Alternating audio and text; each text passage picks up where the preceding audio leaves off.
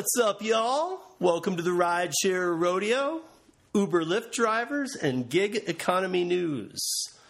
Presented by UberLyftDrivers.com. I'm your host, SJ, and uh, let's jump in and get it on. So, where are we at here? The PUA 2 Extension Unemployment Aid Program. Okay, so most states have already been approved, as it looks like. Um, every state that has applied has been approved. Um, states have until September 10th to apply for the Lost Wages Assistance Program that is being handled through the Federal Emergency Management Administration. Um, so it's not so much the executive orders as it is FEMA carrying out the executive orders. And that's a simpler way to put it than I did last week. So it appears that, uh, first, before I get into any more details about this, and we'll move through this fairly quickly, um, but I had said last week that payments were supposed to be retroactive to when your payments ended. Now, all of our payments ended, I think it was either the July 25th or the 26th, even though it was supposed to go through July. Um, August 1st did not fall on a Sunday or Monday or wherever it needed to. It was a couple days before, so they didn't have to pay that last um, almost full, but what you would have to call a partial week. But the retroactive payments will go to August 1st. So there just there will be a gap from your last payment on the 25th or 26th until the 1st. So again, we're just going to kind of run through what it is that they're looking for, what it is that you, what it is they're going to provide, and um, the requirements for you if you're still on unemployment, pandemic aid, something of that, and it's and it's fallen since the 26th. So you basically went all of July. You've went all of August now because it's September 1st, and you've went all of August and. Uh, you're only getting the UI part, portion of the payment, not the 600 PUA per week. So the weekly federal supplement that FEMA is going to kick in is $300. I stated that last week. And states are given the option to kick in another 100, which is what we talked about. So it can be a total of 400. Um, as I discussed last week, no state, or where I live in Colorado, we know that we wouldn't make it past three weeks um, before we tipped our unemployment, our, UI system upside down if we were cutting an extra 100 on top of the 300 that the federal government is going to supply. Uh, if the state had to kick in 100 per UI person, it'd be upside down in three weeks. Now, there are even bigger population states with with way bigger unemployment numbers that would probably be upside down in one to two weeks. So, not many are probably optimizing that. We'll get there in a second. Um, one provision that is a big one here um, in the executive order that Trump made and said that would be carried out, which again is being isn't being carried out as an executive order from Trump. It's being carried out by FEMA um, as an emergency situation they are carrying out the executive order. But here's the here's the the piece that everybody needs to know. The provision here is that the executive order that Trump did write requires people must re- be receiving at least $100 in weekly unemployment insurance benefits to qualify for the federal aid. So, we talked about this last week, but I'll put it in a nutshell.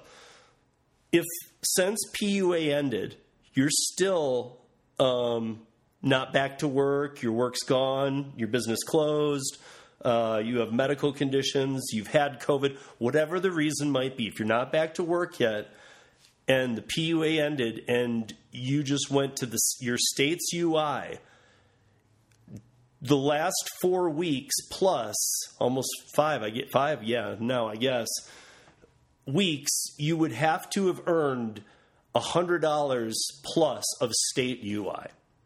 So if you were earning 80 and then the PUA was providing 600 so you were getting 680 during the PUA months, that's not going to qualify you for this. You have to be making $100 in unemployment benefits for the extension of the 300 plus the 104 states that we will get to so far. But um, so that will that's done. It's done.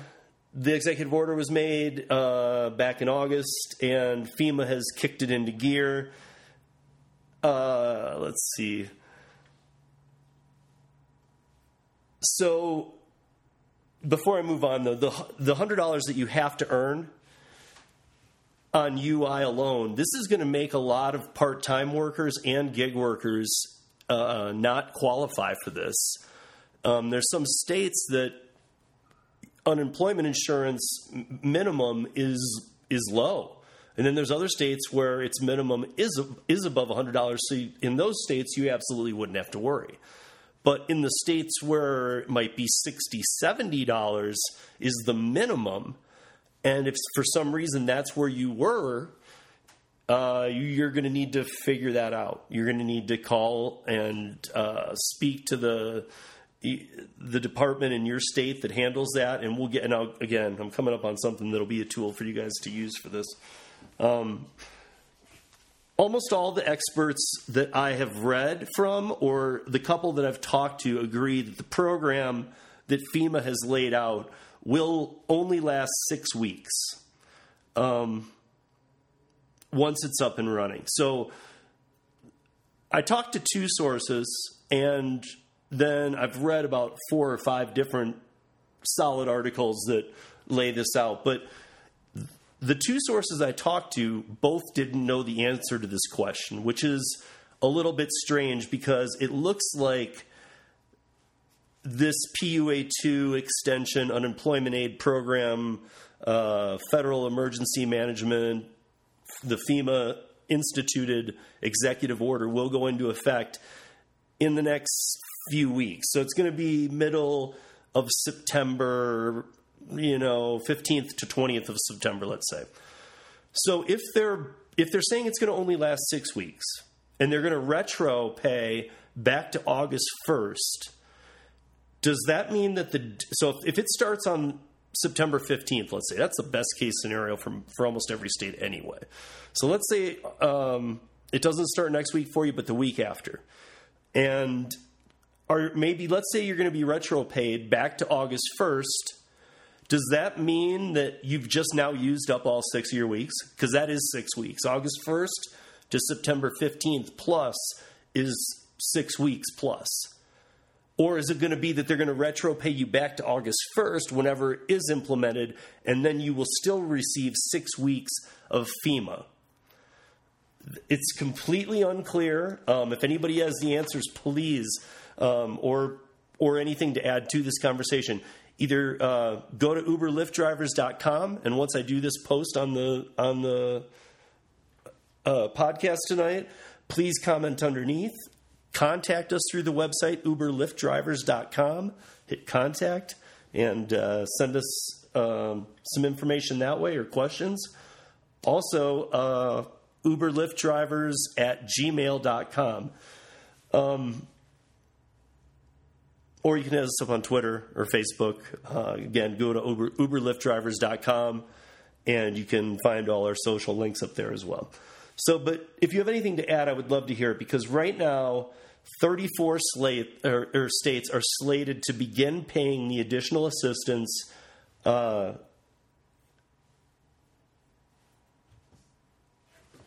as of Monday, yesterday, August 31st. Depends on when you listen to this podcast. That's why I just had to pause and make that correct. Uh, but instead of going through states, um, yeah, instead of me going through the 34 states, okay, this is what I'm going to do. I'm going to send you to a website here, and I'll put, again, I'll put its link as well in the linear notes tonight. But if you go to unemploymentpua.com, again, unemploymentpua.com. You will find if your state is on there and its status, um, when it what you know some some other information that's that site is is very good and it actually you know it's not it, it doesn't look that well designed but i'm guessing it was put up so quickly it's more of a content driven thing um, the fact that it's handling the entire country though i was a little surprised that its interfaces uh, looks like a very elderly uh, website to me. But again unemploymentpua.com that is the that is where you're going to find the most the best information regarding your state right now. And if it's already applied if it's one of the 34 states if it's not and uh, i think there's even contact information in there if you need to reach out or get in touch with somebody or you want to yell at your state for not being involved or whatever uh, I'm going to give you a spoiler here, though. The only four states optimizing the extra $100 so far. Now that's the $100, so 300 from FEMA, and then if if you if the states want to optimize another hundred, they're allowed to under this order. And there's only four states that have done it: Kentucky, Montana, West Virginia, and Kansas. That does not mean there's going to be more, but those are the only four so far. It, obviously, uh, somebody from the rideshare giants companies must be listening in on this podcast as well, too, because I have spoken about a bunch of issues that either drivers have risen to me or uh, or I've had myself or whatever that have come up from articles. And as many of you know, um, UberLyftDrivers.com has been out there for almost four years now and is pretty much, I mean, I'm not sure, but I would love to see the website that houses more information on rideshare and gig news than than UberLyftDrivers.com. A lot of it is, uh, you know, news from other sources. A lot of it is stuff put together of ours. Uh, but regardless, we're we're almost four years in, and we've got a ton of ish of articles up there. And one thing I've been talking about the past couple weeks, and I think somebody's been hearing, um, is the mask situation, mask or no mask, because we were told back in May that drivers and riders alike, passengers, customers, paxholes, whichever you want to call them, um, but that we were all going to be uh, n- needing to use photo recognition to show that we are wearing a mask. Drivers to be in driver mode, passengers to be able to request a car. Now, last week we talked about how there was Uber had claimed they were going to create this whole new software and it was going to be this crazy facial recognition that you know uh, look out homeland security uber's stepping up kind of thing no all they did was the same old thing they've done which was always a, a photo recognition for drivers to make sure that when i switch into driver mode that it's me. So i you know it's not, it wasn't all the time but every once in a while it would say hey take a picture of yourself make sure this is you. So if i took that picture it knew it was me. All it did was add that your nose and your mouth are covered because we've you can go into last week and listen we've tried out i mean we've we've done a lot of testing here duct tape um, moving your your other hand while holding the phone with your other hand literally not even having it over it but moving it up while it's taking the picture and scanning and then moving it back down gets you uh, you're good to go um, so drivers have been having to do this, and riders have not. There was never a major software upgrade or something that was like a new programming advance that was going to blow people away, like the claim was. However, they did implement their same old system and that your nose and mouth were covered for drivers only. But regardless, I've been saying it needed to be for riders too. What's going on? And it was supposed to be for riders until Uber decided, you know, forget that. And let's be honest here. Why did Uber do that? Because Uber's down 70 to 80% year to year on rideshare. And uh, we all know, all of us veteran drivers know how Uber works. Um, they want money, they want to get the customer's money no matter what, even if it means putting us in danger. So, it took them till May to say that by end of May they'd have this out. End of May they put it out just for drivers, and the rider thing never happened.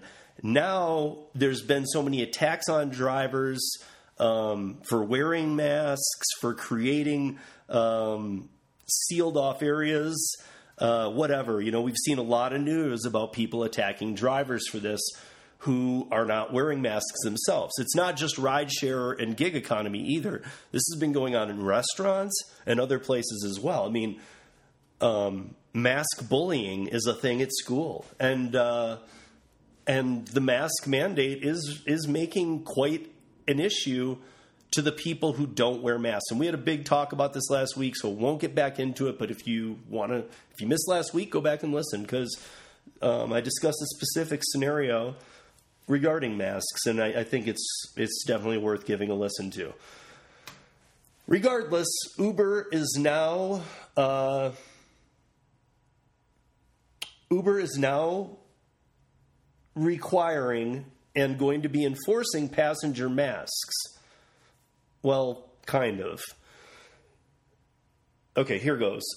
If a driver reports a passenger not wearing a mask, which has been happening a lot, that, ri- that ride is canceled. Boom. Driver says passenger has no mask. Boom, that ride's canceled. Now, every ride there forward that that rider who got denied for not wearing a mask uh, he's that he she is going to need to just like drivers take a photo with a mask on before they can request a car okay? Now again i'll go back to how uber puts money in front of people's well-being because why would this just not be out of the gate? Every single rider needs to do this. You were, this was supposed to be the case in may anyway. But now they're gonna it's basically like they're allowing okay and t- once we get a report from a driver that you're not wearing a mask we're to ride you and we're to make sure that you you always have to have a mask on before requesting a car. Why? Why not just do that right now why not just say you have to put a mask on to request a car because you do have to have a mask to get in the car. Why would you put that extra weight on drivers, especially given the fact that this was something you said would happen? And you can relate it back because Dara Kerr ran a whole piece on this and then a piece after. So she's got it out there noted very well um, from CNET, not evil Dara, good Dara. And uh, evil Dara being Uber Dara. Uh, but so basically, this is it's putting the driver in a horrible position because they already are. So a driver's still to drive first. Drivers are to first have to deal with the passengers who are saying screw mask I'm, I'm not putting that on. Blah blah blah. Or they're drunk, or they try and fight them, or whatever. It's going to be on the driver, not the company, to handle this and put in a first canceled ride on them. And have that situation that all of us drivers know where you're arguing with somebody and you're just following the you're just following the terms of service that we all click I agree to drivers and passengers alike to use the Uber platform. As a driver, you're under more scrutiny and wait to make sure that people are following these. So it's kind of on you, it's your car. However, why is Uber not just out of the gate doing this? Because they're thinking that in some areas, some markets, drivers won't care if passengers aren't wearing a mask. So maybe the passengers will get away with it for a couple rides. Maybe in a certain city, they'll get away with it for all their rides because they don't want to turn away anybody. So if out of the gate they said you had to put on a mask, Uber is just doing this. The right thing to do would be that, but Uber will not do that. They won't. Um, they're going to go this other direction. Uh, so now Uber believes they need to help drivers feel safer and be safer. Hmm. Again, this was promised in May. Uh, drivers and riders both will have to do photo recognition, which never happened. And, of course, the kicker Uber said the program will roll out in the US and Canada uh, later this month. And this came out this morning. So it's September 1st, and later this month, They already have the software. They're not going to, again, they're not going to be doing anything new with it. They've got it for for drivers. All they have to do is flip it over to the rider thing.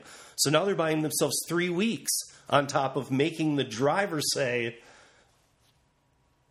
you, you know, hey, you got to wear a mask. I got to cancel this ride and go through all that. But that won't even start for three weeks. So now you drivers, any drivers out there, you got to go through three weeks of allowing the no mask, and then you're going to be able to tell people for the first time and start throwing them, you know, throwing them where they should be, be and having to do what they should be because most of these are just a lot of these are ending in such bad conflict or they're literally people who don't have masks on them and they don't believe in the masks. And they've been doing this with uber since the beginning of the pandemic. So why wouldn't they expect to get away with still not wearing a mask? I mean uber you need to step in and make a very you, you should be implementing this program today. It should be required for every passenger five star to whatever lowest rating you allow, which is pretty low for riders.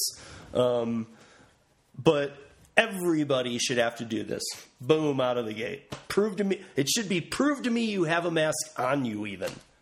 You know? I mean, you really, you, we all can see from what I just said. I think any veteran's going to see exactly what I'm saying and why Uber is completely wrong here. This is this is BS. The way that they are handling this pandemic, I know it's tough on businesses, but Uber, you did not start off with treating people well to begin with. So, I mean, hopefully this gets relooked at because I think it's pretty pathetic to be honest. So, anyway, we'll leave it at that for right now. But there are articles up on uberlyftdrivers.com about this. Please go and take a look after this after you listen to this. I almost forgot this happened. Last week I was reading off the different uh, lawsuits going on against Uber, um, Uber and Lyft in California, but Uber over in the UK, and I knew I was missing one or two. And one just hit my radar uh, yesterday when I was putting notes together for today's uh, podcast. So, Uber is in California court today, Tuesday, September 1st, um, in an afternoon hearing at 1 or 1.30 or 2 p.m. it started, I don't know, regarding sexual harassment and assault claims made by both drivers and customers. So here's how here's the nuts and bolts of it. Um, it starts today. Who knows how long it could go? It could go a couple days, end of this week, this week and next week, a little longer. Who knows? But regardless, um, here's the nuts and bolts of the money portions. The penalties. The committee and the the committee that's going to uh, handle how this is dealt with.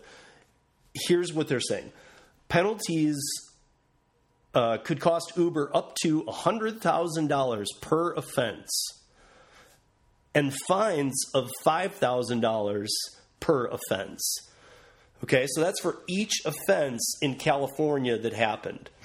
Now, the committee also has the ability to choose to suspend or revoke Uber's operating permit in California or an additional 7,500 for each violation and each fine could be multiplied by each day Uber refused to submit information.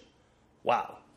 Because that goes back to December 19th when this was filed in California, but it was it actually oh actually I'm sorry. It will go to the January 12th, 13th. In January there was a there was that's that was the date that that all the information was requested. So this would easily this last portion would easily add up to tens of millions of dollars depend, depending on the judge and the commission and, and how they see fit. Now let's roll it back a bit. Why did this happen? And not the sexual assaults or the misconduct or whatever, but w- why are we here? So we're all the time pointing fingers at Uber and saying, well, they, you know, they really they need to step it up. They need to do this. Why'd they cover this up? And I'm not coming to their defense here, but this actually falls on them. In December 2019, Uber put out a report regarding uh, sexual harassment and assault claims. And the report said that 6,000 sexual assaults happened in the U.S. over a two year period. Okay? So, December 19th, which, you know, a week or two after Uber put out this report last year,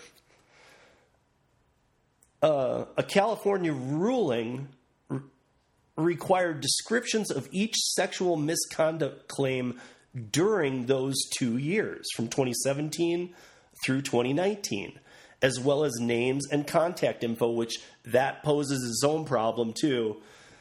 Um, basically, Uber put out a report, I think, as, as almost like he, here we are being transparent you know, we want to be honest with you guys. So here's the sexual misconduct that's been going on. We're working on it, blah, blah, blah.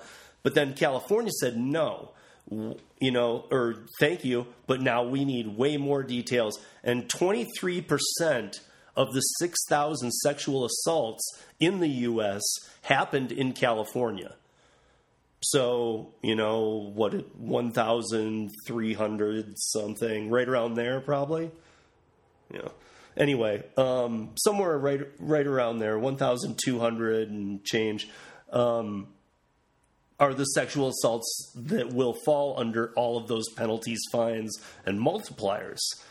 And again, that court started right now, and then you know, early next month we got the other court starting about not following AB5, and at least that the companies have a backup if Prop 22 doesn't go through. So Again, this is just to be added to that list. When the results will come through, I don't know. Um, but this is something that is starting today. So, again, there's another lawsuit in California that is in the works. Wow. Uber just cannot avoid trouble, no matter what. I mean, they could be in a broom closet holding their breath and they would get, come out five minutes later and have another hundred lawsuits. It's just ridiculous. So, the last piece of big news this week I want to hit on is there has been more work on AB5 again. California's new gig work law that went into effect January 1st, 2020, this year, again has new carve outs and passage of cleanup bill AB 2257. As of yesterday, Monday, August 31st, the bill passed. Uh, this batch of carve, carve outs, because we've already had a bunch from the AB5 law, but this batch of carve outs included musicians, translators, interpreters, writers, photographers, and dozens of other professions. I mean, a lot. Uh, I'll put a link up for you guys so that you can see all of the carve outs because it's, you know, there were 52 before this, and now there's like, oh, you know, there's another I didn't count them up, but another big stack. So people in these categories now that I just named, you know, if you're a musician, if you're this, that, the other, um, people in these categories can now be self-employed, independent contractor status under earlier standards. Okay, so obviously we're talking about the Borello, the Borello standard here as opposed to AB5. So Instead of being subject to AB5's strict rules that make independent contractor status in California basically impossible. I mean, it, it does. This is why people, those cleanups, these cleanup bills are happening. It seems to me, again, I'm not bagging on AB5. I do have my own take. I've put it down here in the show before how I feel driving in Colorado. I don't live in California. However, I have a lot of driver friends out there. I've heard both sides.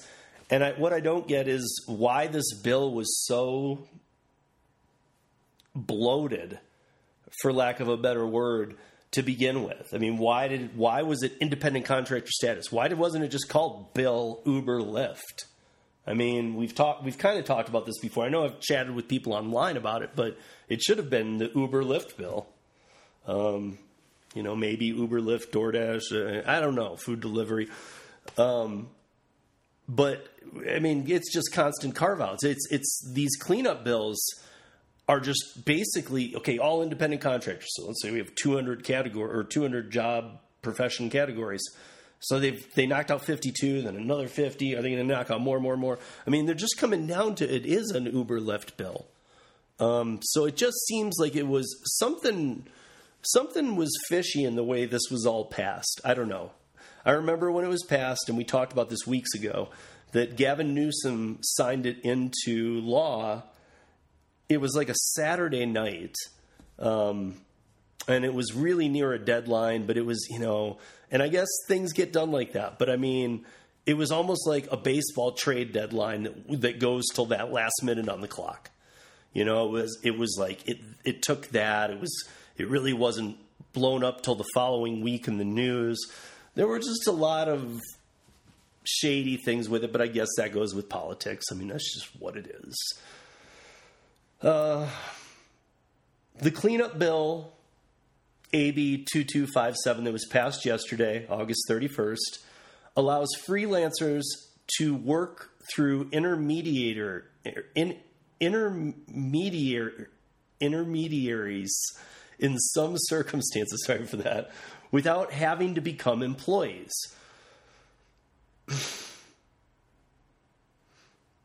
so it's it's so weird. On top of the carve outs, they're basically saying that they've also made loophole there aren't loopholes existing. They've made loopholes for for freelancers in these carve out positions to make sure that they'll be able to work with like for okay let's use um, writers so writers for publications newspapers uh, they might live in California and work for a California publication, but they might also do publications in two, five, one, nine other states. Who knows? Those states were starting to send back their work and saying, listen, under the new law, where you live, AB5, we can't employ you. And these were other states. So now they're being given permission to use those loopholes too. I don't know. It, it sure seems to me like this independent contractor status. I know a lot of people believe in it. We've talked about this before. Um, I also know a ton of people do not believe i mean believe in the AB5 rule they would rather stay independent contractors they do not want to be employees of this company. Um, it seems like the people who are fighting AB5 the most and out there all the time um, striking or, you know, like really trying to grab, you know, grab attention from media and whatnot uh, are the people who hate the company the most but want to be employees of the company.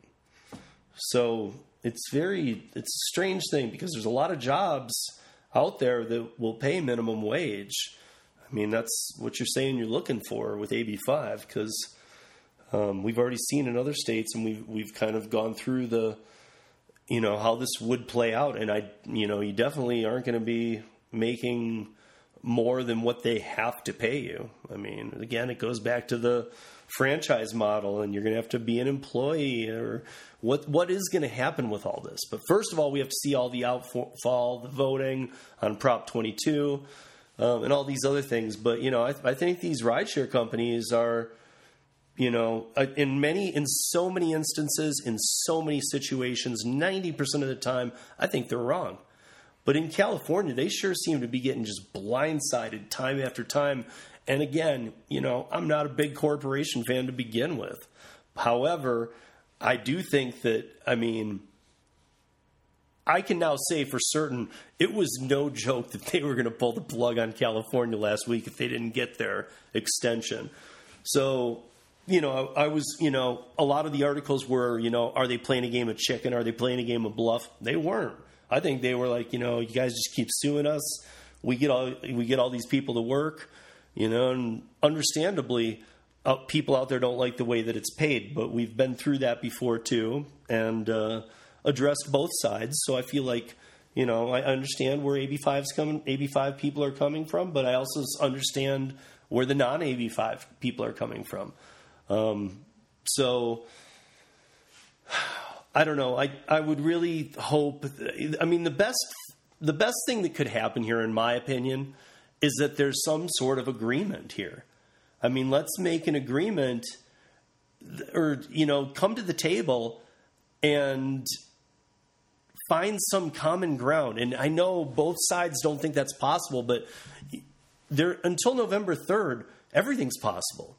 Be trying harder. I mean, it's like it's like the the stimulus packages that we're not seeing, and instead have to have FEMA step in to pay pandemic unemployment assistance to everybody because the Democrats and Republicans could not come together. Um, the House and the Senate could not come together um, to agree on a bill. You know, we we've got one side wanted one one trillion, one side wanted three trillion, and now we have seen some movement. We've seen that one trillion turn to like what is it, one point four, and we've seen the other side go from three to two point four or two two point six, but both are holding firm there, and they're just not meeting. So now we're stuck with going with Trump's executive order that is needing to be carried out by FEMA. Again, something we just don't need to be doing. It's just, it's ridiculous that we're here. And I mean, at least it, I would feel a lot better if at least everybody involved with AB5 was working with Uber and Lyft directly to try and make some changes that that they can live with. Because bottom line is if you guys, you know, if you go with Dara's third option, um, you know, if you the franchise model, I don't think we're ever going to see whatever plays out in court. I mean, I, I said this last week too. We're never going to see it how the how the AB5 supporters want it. You're never going to get that because at best, if you win, you're going to get employment status. Now, employment status, I think I just defined it. You're an employee. You do what your employer says. So if Uber cho- chooses to round about this and and do the franchise model, it'll cost them a little bit, but they also won't be your boss. You will be under contract of your franchise of the of the franchise owner who does or does not hire you. You will be subject to the hours you can work based on the on the franchise model of who does or doesn't hire you. And again, for those in the AB5 realm who say no, that's not true, um, we'll have flex schedule. I have no idea where you got that from because nobody who's an employee gets to gets to set their own schedule from day one, be hired automatically, uh, work when they want, uh, decide that after an hour it's slow, they just don't want to work. Um, I mean, these are things that just don't happen with employees. So if you, I know that there are some still. I mean, I've seen a lot more AB5 people coming around and understanding that that is not going to happen. Um, and they understand that. And that I can, if you still support AB5 and you really understand that, great. Then I, I at least support your right to to go there. You know, I mean, if that's what you really want, fine. But if you really believe that, like I said, there's there's the franchise model with Uber even already going on in other countries. Look it up. Um, look up Germany's for one. Um, you know, you'll see that that's not how it works at all. And so, uh, who knows? Well, last week I did tell you that I was going to talk about Connecticut uh, Bill 989, which came out last year. I was actually a big fan of this bill and it was really close. I don't remember what the numbers were, but it was one off on the vote. So again, I think I said it last year. If it was or last week, if it was 13 people had to vote, and so you had to have the majority, which would be six, or, or which would be seven. Sorry, um, I think it was seven to six that it didn't happen. Now, what Connecticut 989 did was said basically all the companies categorize gig that are dealing with it in California type. So let's just leave it at that. Let's just use Uber as an example since this since today I've pretty much just talked about Uber. So in Uber's case, Uber would run the platform exactly as they have. Okay? They could even have surging, all of it. All the things that we drivers have always loved or loved back in the day that have been pulled, taken away, um, reduced things that have, have not have have been played out and not to our benefit as of late.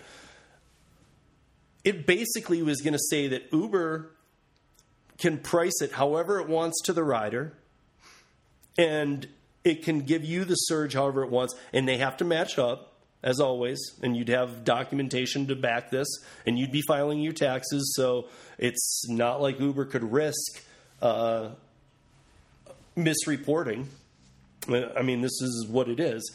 But what it said was that um, Uber would be able to, or Lyft, or, but we're using Uber, Uber would be able to take 15% to 20%. They would find an amount. That was what was being worked on in Bill in Connecticut 989. 15 to 20% of the fare that they are putting out there for the drivers drivers to grab. So you'd still have flexibility. You'd still have the ability to not pick up a fare, pick up a fare, whatever, that you won't have as an employee. But you would get 80%, 80 to 85% of the take whole from what Uber charged to the passenger. So if Uber charged the passenger um, $100 for a ride, now Uber can break down whatever they want, however they want to word it. I mean, it would have just made that easy because they wouldn't have had to make up things anymore. It would have been one charge. And it would have been on $100, it would have been 15 to $20 goes to Uber, the platform, the booking fee, all of that. And that's it, 15 to $20 on the 100. The other 80 to $85 goes directly to the driver plus tips. Now, this bill was close, and I don't know why more haven't adopted it. I really, there was never a lot of talk about why Uber or where Uber stood with it. Did they like it? Were they on board with it? What was going on with that? First, it, it was just trying to pass, and it was so close. And usually, when things are that kind of close, it's, you know, I don't know, it, it seems like those bills are picked back up, or another state might try it, or something else, and try and tweak the amounts a little bit so that maybe it does pass. Or maybe it goes back up in Connecticut again. Who knows? But why it didn't is because of a, a, vote short fail, and, or one, one vote short. And so, I don't know, I really would have liked to seen that up and running as a model as opposed to AB5 because I think that there's some common ground to be worked through with that. I loved 989 because that make not only did that set the amount that Uber and Lyft could make off me driving, and I knew it. It was a percentage. Let's say it was 20%. No, let's say it's 15. Okay, let's say it was somehow 15. Okay, because I'm a I'm a six plus vet, year veteran driver. Maybe somehow it was going to work on that. You know, if if once you're five years plus or something, then you get only 15% taken. And until you're at five years, you get 20% taken off the platform. Let's say it was that. So I'd be six plus years. So let's say that I'd be just 15%. Okay? So I love knowing that because I love seeing a fair, a multiplier in Denver. You know, a, a couple events are letting out, and I see the surging going on. I see 3.5 around the Pepsi Center and First Bank Center and Red Rocks and all this. I see all the surging, and I'm near one. Now I know that the type of distance rides I'll get from those events, and I know sometimes I'll luck out on the long one, even on a surge rate. Now I know what to expect because I know how much I'm making. And I'll see the final tally, and Uber will get their 15% from me and their 20%, let's say, from, from drivers who have been doing it only one, two, three years. So it gives Uber even more incentive to really make sure that they're getting us riders or us drivers as many rides as we can and, and working us properly. And it would make them make this make the network, the system way more robust. So I don't know. I'm not. I guess you know. I'm. I, I've beat around the bush with it before. I think I've even straight up said it. I'm not a fan of AB5. Um, I talk to people on the AB5 side of the fence because I believe in everybody's right to have an opinion. And I love hearing out why some people want it. Some people just want it and they really don't have a lot to feed back to me when I do talk to them about it. But some people really understand it and they still want it. And that I respect. But that's why last week I was saying it needs to go to a vote. This is why we have voting in this country because somehow this thing went through and it affects a lot of people, taxes, all kinds of things. But not not nobody had a chance to get a say in this. Now you do on November 2nd. I would think that if Uber could agree to like a Connecticut 989, let's just call it 20% across the board. Okay, Uber, you're going to get 20% of every, ride. Okay, so there's going to be no more uh, wage theft where they're taking, you know, 45, 50, 60 plus percent in some surge cases 70% of the of the fare and leaving the remainder for the driver. You know, that wouldn't happen anymore. It would be 20%. But they would still want to price that as high as they can because they want their 20% to be as much as it can be. That makes sense, right? I mean, if Uber said, fine, we're going to take 20% of every ride, they're going to want that 20% to be maximized as much as they can and what they've avoided rising, raising rider prices by a bit, doing this, that, and the other. Instead of trying to undercut Lyft and back and forth with these two companies, you know, it would finally have them say, look, we got to raise some prices because we're only getting 20%. Let's optimize that 20%. And it also might get them out of some of the industries that they're in or technologies that they have no right being in. Autonomous? Autonomous is is for very serious companies who are looking at that very long term, like we talked about, 30 years from now. Uber is almost using autonomous as just a money throwaway tech sector. Um, same with uh, flying cars. Uh, you know, I mean, first of all, um, we're not going to get permission for everybody to be flying their cars around. so I don't know if you think that the Federal Aviation um, is going to allow that. They're not.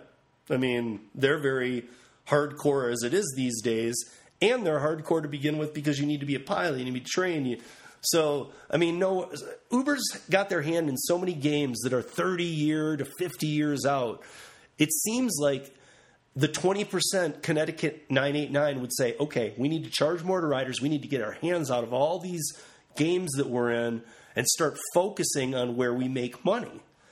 You know, Uber Eats, rideshare, do that because you haven't mastered any other technologies. But again, I, my hope is that they somehow get to the table and that all this becomes I don't know. I mean, I, I don't think it will. I think we're going to see it play through Prop 22 and the vote and all that. But then I, I think that if it, let's say that Prop 22 fails, let's say that in October at the court case they assure the judge that they have a, a means to make people employees, I think that you're going to see either them leave the state or I think that you're going to see options like the franchise model, which is not going to make any pro AB5 people happy at all. Um, so any workaround, because I think that we all know. I mean, it's it's like Philip Morris, okay, um, the cigarette company. So you don't sue Philip Morris. I mean, there's been a few, but and even if you do, you really there's not a lot of out of court settlements. You know what I mean? It's not like it's not like the claim I've smoked my whole life is getting you anywhere these days. I hate to say that, but um, their six million lawyers that they have on retainer for Philip Morris make sure that nothing, nothing gets paid out to anybody. That Surgeon General stamp on the box that says smoking is dangerous to your health, um, to babies if you're pregnant, all that kind of thing. that is as far as they're willing to go. They will not pay a dime to anybody. And that's why over the years we've seen that that Surgeon General warning get a little bigger, a little bigger. And in my opinion, um, it should be half of the pack. You know, half of the front of a pack of cigarettes should be the Surgeon General's warning. And then the other half can be the branding. It should be that eye catching. But it's not. And they don't pay anybody. They play by their own rules. They have their lawyers who made that possibility. And I think that's how we're going to see these kind of companies play out. And, uh, you know, I think we've, we've got a bunch of other states lining up, but they're all waiting to see how California plays out. So I think Uber, I think that California really wants to make this happen, but I think Uber and Lyft, especially Uber, has you know something that they want to prove before other states think about getting on board with it. So I just don't think we're ever going to see them live up to it. I don't. I don't think that. Uh, these carve outs, I think there's a lot of things right now that are going to hurt their court case, but we will see. Um, we will see. There was a lot of good news out this week. I put a lot up on the website, uberlyftdrivers.com. Uh, again, hit me up, uberlyftdrivers dot, or uberlyftdrivers at gmail.com, or hit the contact page and hit me up with any information or anything you want to know, especially about this PUA2 and other things. Uh, I am getting back to this, the calendar now, and I am now that we're in September. I am looking to get a one one to two guests per month on the on the Rideshare Rodeo podcast and go over certain things. Um, you know, new new startup companies that we like or uh, things that we need to talk about, but um, we'll see where it goes. I'm still trying to tweak all that out a little bit. There's been a lot of news lately. I didn't get to all of it tonight, and I am trying to keep the podcast right at an hour these days. So uh, looks like we're going to wind it up here, but you can go to the website, uberlyftdrivers.com. There's a lot of articles up from the past uh, week. Um, so go ahead and take a look. They're, they're all relative. There's a lot of gig work and gig economy uh, articles up there as well. So that said, um, I, oh, also on another note, uh, the podcast will be launching or dropping at 1 p.m. Mountain Time on Tuesdays from now on, not 6 as it's been. Uh, that's been something I've been working on. And one problem was that sometimes I had my interviews or or people on that I, that I was speaking with that day, or we would pre-record it, or write. I'd do the podcast and bring them in. But now I'm anybody that does come on as a guest, I'm going to be trying to do Monday after Monday late afternoon, Monday evening, pre-record that and then just get it into the podcast on Tuesday morning. And the reason that I don't put the podcast out on Monday is because Monday there is never much new gig or rideshare news, but Tuesday morning a lot drops. So I do have everything that happens now here for the rest of the week Wednesday, Thursday, Friday, and sometimes maybe Saturday and Sunday, but usually just Wednesday, Thursday, Friday. All go up on the website, the articles. I take notes on what I'm going to want to talk about for the next rideshare rodeo. And then uh, Monday, maybe I catch a news story, but Tuesday, I usually catch a few and I got to fit them in. So, regardless, 1 p.m. Mountain, 12 p.m. Pacific time. Uh, 1 p.m. or 2 p.m. Central and 3 p.m. Eastern uh, is when the Rideshare Rodeo podcast will drop on Tuesdays from now on. It always has dropped on a Tuesday, but the time has varied a little bit. Six has been our target. Now one is our target, Mountain Time. So um, watch for that. The rest of the world, because we are getting worldwide listeners, and so. Uh, next week, I'm going to give a shout out to the five biggest states that are listening to the podcast uh, to date. So from the first podcast episode till now, which we've had major growth, um, um, five biggest states that listen, as well as the five biggest countries that listen, because you're going to be a little surprised on that one. Um, but that's it. That's all I got for this week, guys. Uh, go out there, be good to people, be safe if you're working. Um, I know we're still in the downtick; things are looking better for COVID, but uh, now is the time that schools are starting or not starting as they are and starting virtually. And uh, we're coming up on flu season. Summer's ending. Thank God this heat is gone. Um, we're going away. Uh, and uh, yeah, be good to each other. You know, be safe. Um, you know, if you're in a mask mandate, make sure you're wearing a mask when you're outside of your house.